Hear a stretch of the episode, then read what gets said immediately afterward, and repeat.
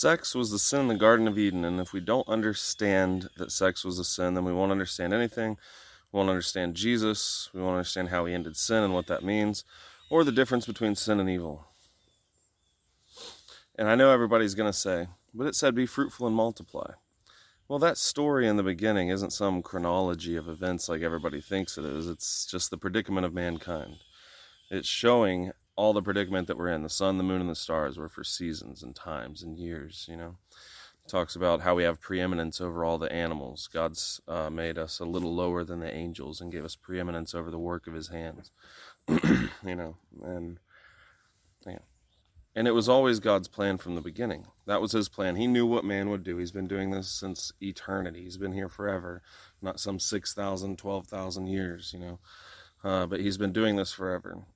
and he makes man good, and then he gave them a choice not to eat of the tree of the knowledge of good and evil. Good and evil existed before sin. But everybody's going to say he said, Be fruitful and multiply. Well, that was what happened after the fall. That didn't happen before the fall. Now, they were unable to disobey. So if he said, Be fruitful and multiply before the fall, and this isn't just an actual telling of the predicament of man, right? If he said that, then why didn't they do it? Why was nobody born until after the fall? Why didn't they know each other and have Cain until after the fall of man? And then the whole seed became evil. It's the whole seed of a thing, right? Good and evil have always existed. They always will exist, and they have existed since forever right? There was a tree of the knowledge of good and evil before sin ever entered. Jesus came to end sin, not evil. There will always be evil. But he came to end sin. Sin was condemned in the flesh. We were robed in sin, right? Whenever people are naked, Adam and Eve didn't know that they were naked at first because they had no sin. And whenever people are naked, they try to cover what? Their whole body or their genitals, right? They covered their genitals, not their mouths. They had sex. They didn't eat an apple we were made out of the garden. The tree was in the midst of the garden, right? We are made after the garden. And the, the tree of that knowledge is in the midst of our garden. It's our genitals. And that separated them from God. They became married and it separated them from God for that cause. Like, it's a weird thing to say, look, your parents that gave birth to you, um, you have to leave them, right? You have to leave them and cleave to your wife. It's because that is what took man away from God. Marriage, coupling, took them away from God. So he cursed them and said, Now, whenever you guys get married, you must leave your mother and father. And the punishment fits the crime. Eve's pain was in childbearing. Adam had to work by the sweat of his brow to support the family that he had made. So Satan came to her and he was like, he was like, You won't surely die. This will give you wisdom. This is knowledge. This is how you create life. You can become as gods, being able to create and destroy. We see this in teenagers that's the age of knowing. It's the age of knowledge. Once they get the things necessary to create create children, then they change. That's whenever their life changes. That's whenever they choose who they're going to be.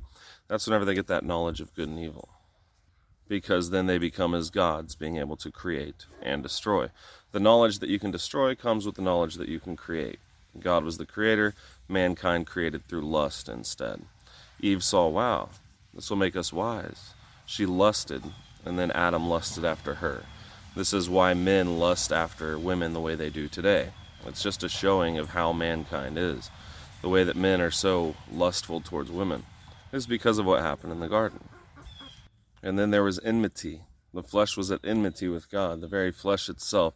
How many times do they say things like that? Paul said, In his flesh there's no good thing that he would. He has the will to do what God wants, but in the flesh he can't find how to perform it, you know. And he thanked Jesus, oh wretched man that he was, who would save him from the body of this death. There was sin in his members, no matter how good he was, right? Because he was born in sin. Just like David said. David said he was shapen in iniquity, and in sin did his mother conceive him. Just being born was a sin. Just being in that seed of Adam was sin because they obeyed Satan's word. Whenever they obeyed Satan's word to create the flesh, he became the God of this world. He became the God of the flesh. So he had a place in heaven ruling this world, the people in the flesh. He was the ruler of this world through what? The flesh. He was the accuser of the brethren through the flesh, because their flesh could not perform the will of God. It was impossible, right? It was at enmity with God. This is the serpent seed and the woman's seed. The woman And the Spirit, how Eve was originally made, would birth a child into the world, Jesus Christ, that would redeem mankind. Blood can't cover a spirit, so whenever Jesus died, his flesh died. He bled sinless, and that covered the ground. That covered the dust of the earth that we're created from. Blood just goes right through a spirit. He didn't forgive wicked spirits. That's why there was still a judgment. Evil people, even though he covered all flesh, evil people still didn't make it into heaven. This is also Moses took the serpent in the wilderness and uh, stood it up on its staff. You know, he picked it up with his staff. And Jesus said that he must be lifted up as Moses lifted up the serpent in the wilderness, because the flesh was at enmity with the spirit, and each person had that desire in them that they had good and evil, right? They could choose to live by the flesh and reject God like Cain did, you know, caring about his own life, killing his brother out of jealousy, or they could have been like Abel, who gave up his flesh and the best part of his flesh to God, you know, believing that God would redeem them from the grave at some point. So Satan brought the seed of the flesh, and Jesus came to end that. He came to end sin and the repercussions for the flesh, to cover it. And then, as they believed in Jesus, sin still existed them. As they believed in Jesus, they built themselves up into an holy temple in the Lord with the Holy Ghost, keeping them from sin. And then Jesus Christ returned, but he couldn't return until Satan was cast out of heaven. So they were defeating Satan by overcoming sin by the blood of the Lamb, right? And the word of their testimony, the word of God, because he put the word of God in them through the Holy Spirit. So this is how they overcame sin. And once they completed that, once they defeated Satan and he got weak enough, this was causing war in heaven. Michael and the angels were fighting against the dragon. Those who were obeying Jesus were giving power to Michael and his angels to win. Those that were obeying Satan, right, they were fighting with each other. But as they defeated Satan through the blood of Jesus Christ and the Holy Spirit, the word of their testimony, then Satan was cast down.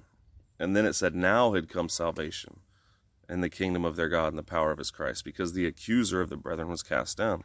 He was accusing them through the flesh day and night, so they could not enter heaven, and they all slept in their grave. But once that happened, now had come salvation. Rejoice, you that are in heaven. Once Satan was cast down, the first resurrection happened. They were able to go into heaven because sin was over. But just as they were, the flesh was born in Satan's word, they had to be born again, not of corruptible seed, but of incorruptible, which lived and abided forever by the word of God. Flesh and blood would not inherit the kingdom.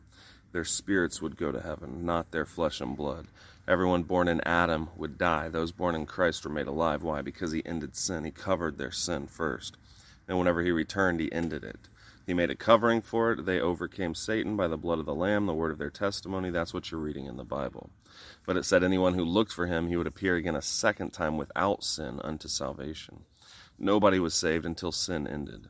So these people that are saying sin still exists or that we're still judged for sin, that means Satan's still in heaven, Jesus hasn't defeated him, and nobody's been saved yet.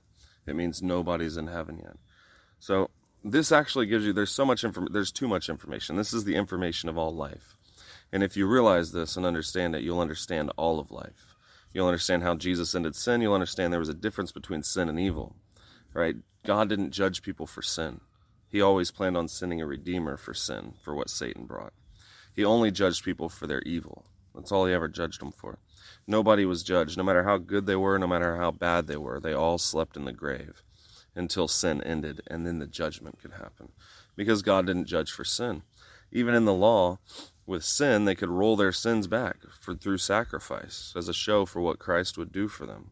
They could roll the sins back every year, or daily sacrifice, or whatever, because they weren't judged for that. You know, the only judgment they had for sin was in this life. You know, if they kept their flesh under subjection, they had things in life. They would have cattle and all this stuff and farms, and God would honor them for overcoming that. But they weren't judged for it eternally. Uh, but if somebody did wickedly under the law, they were killed on the spot, stoned, thrown off a cliff, stuff like that. Because there was a difference between evil and sin. And Jesus ended sin, never said that he would end evil. Evil existed before sin ever existed, before mankind ever sinned. They weren't supposed to eat of the tree of the knowledge of good and evil, because then they would have become like the beings who had the knowledge of good and evil, who could suffer that eternal fate of wickedness, you know, of actually having their soul destroyed in the second death. So we are not judged since Jesus Christ finished his work, delivered everything back to the Father, defeated Satan. The accuser of the brethren isn't there anymore. But all these religions constantly accuse each other and themselves for the sin in the flesh, which is no longer. Jesus Christ ended that to where we have no repercussions for sin. And the difference is sin is what you eat. It's what's uh, said sin was condemned in the flesh. So it is what is uh, accustomed to the flesh. You know, what you eat, what you drink, what you wear, who you sleep with, what you watch, what you listen to, these types of things. That is what Jesus ended. So now we can enter heaven, now we can have access to God. Because he no longer sees our sin, because Satan is out of heaven. He fell, he's done, he's gone, he was destroyed. He's not there anymore. He's not there to keep us out because we're not judged for sin. They were in the Bible, but after Jesus returned, we're no longer judged for sin. That's why he reconciled us back to Adam and Eve's state before sin came. So we're back to that state where we're no longer judged for sin and we don't need a redeemer. We don't need a law to keep us there. We don't need the Holy Spirit to put the laws of God inside of us to keep us from sin. That was just the earnest of their inheritance until sin was over, until the redemption of the purchased possession. It sealed them until the day of redemption. This will give you all understanding of all life, just as Moses lifted up the serpent in the wilderness. I don't know if I ever finished this because there's too much information. All right, put it up on the staff. Jesus had to be lifted up, crucified, crucify the flesh. And those in Christ became the body of Christ because they believed in a sinless man. And once they did that, they were able to receive the Holy Spirit into their members, into their actual flesh. That's why they had so much power. Because while sin existed in the world, they were sinless. So they had power over it. Today, we don't need all that. Sin doesn't exist. We're not judged for it. It doesn't matter how long we live. Uh, it doesn't matter if we overcome sin. None of that. That's why nobody has that power that they had back then, because it's not the same time. So they had to crucify their flesh back then. Uh, and Jesus finished his work, and now you're not judged for sin anymore. Now we're not judged for that. Was the beauty of what Jesus did. He did a short work on the earth and delivered it back to the Father. Had the gospel of reconciliation, reconciling us back to God. God was in him reconciling the world to Himself. And this was all God's plan from the beginning. He knew what would happen. He knew that they would eat of the tree. He didn't tell them to. God only creates good. But he knew eventually they would eat of the fruit of that tree. They would replenish the earth. Every single person would be judged. After Jesus Christ, it brought us to what I call the final man, what God wanted. You know, each person is judged because we're no longer judged for sin, but those who do care about this life and do judge one another for sin and think they're better than this person or that person or whatever because of what they eat, what they don't eat, what they drink, what they don't drink, what they wear, who they sleep with, who they don't sleep with, all that stuff. These people lie. They're hypocrites. They hide. They hide what they do in the flesh. They're manipulators and they will not enter heaven. Uh, but the people who know that it's over and do not judge and are not hypocrites, these are good people who can tell the truth and who have access to the Father today and they can enter heaven and will not suffer the second death. And it's always been the plan of God. And this is how he always worked the honest people who didn't judge and weren't hypocrites. These were actually the good people in the Bible if you go see what David actually did, what Noah did, what Abraham did, what all these people did. They always relied on God to save them because they knew that their flesh was not good enough. These were the good people. The evil people were the people who thought their flesh was good, like the Pharisees who didn't believe in the first century. They thought their flesh was good. They thought that they were better than the other people, you know. Um, and we can enter heaven today and we have access to God because Jesus was the last Adam and he fulfilled all that. And everybody from Adam and Eve until the return of Christ in uh, 70 AD, the, whenever the resurrection was finished in 70 AD, they were all judged, right, out of the old world. But now we can be judged as soon as we die. We can go into heaven as soon as we die. It's an amazing thing what Jesus did. And that's why we see these churches today. These churches, these religions, Hinduism, Buddhism, these people that have monks and judge for the flesh, and uh, uh, the Muslims, the Christians, the Jews, all these people, none of them are going to enter heaven. They're not believing what Jesus did. They're being hypocrites. They're judging one another for the flesh. They're hiding their own flesh. They can't tell the truth. They're not going to enter heaven. This is the message of God. This is the way that it works today. This is the message of God today. And be sure to support it. I'm pushing for support this year as much as I can possibly get. I want to tell more people than have ever been told, millions more than the millions that have already heard. And I want to do that through advertising uh, online and through support as much as I can possibly get from every single person. I'm going to put this in every video that I make right? Um, I'm going to live off the support and do this. I'm punching the clock, doing it all day, every day. Um, and I'm writing again, and I'm going to, resp- I'm just, it, there's so much to do, and I'm going to do it all. And this is my whole life. All my eggs are in one basket. Thank you all that do support, who are able with whatever you can.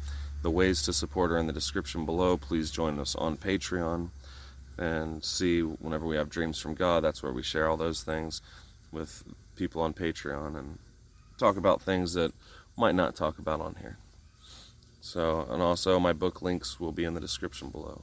So, and I'm gonna make videos. The goal is every single day. Thanks, guys, for watching. Thanks for all the support. And I'm not afraid of asking for it anymore. This is 2024. This is how it works. This is how we can tell the whole world. And I hope that it's a great year for it. So, worship God, love God, get out of these churches. Don't be fooled by this fake Jesus that they worship. Jesus' work is finished. He's in New Jerusalem in heaven. He's got nothing to do with us anymore. We have God. He did what he was supposed to do. He uh, reconciled us back to God. He became subject to the Father so that God could be all in all. And he gave everything back to God. And he ended the grave and the sting of death and sin so that we can have God today. And that is how you live for God and this is basically the gospel of our day and age and it's that important. So anything and everything that people can do to help whether making videos supporting uh, anything it will be amazing. God bless anybody who tells the truth in their everyday life doesn't judge for sin and goes straight to the father.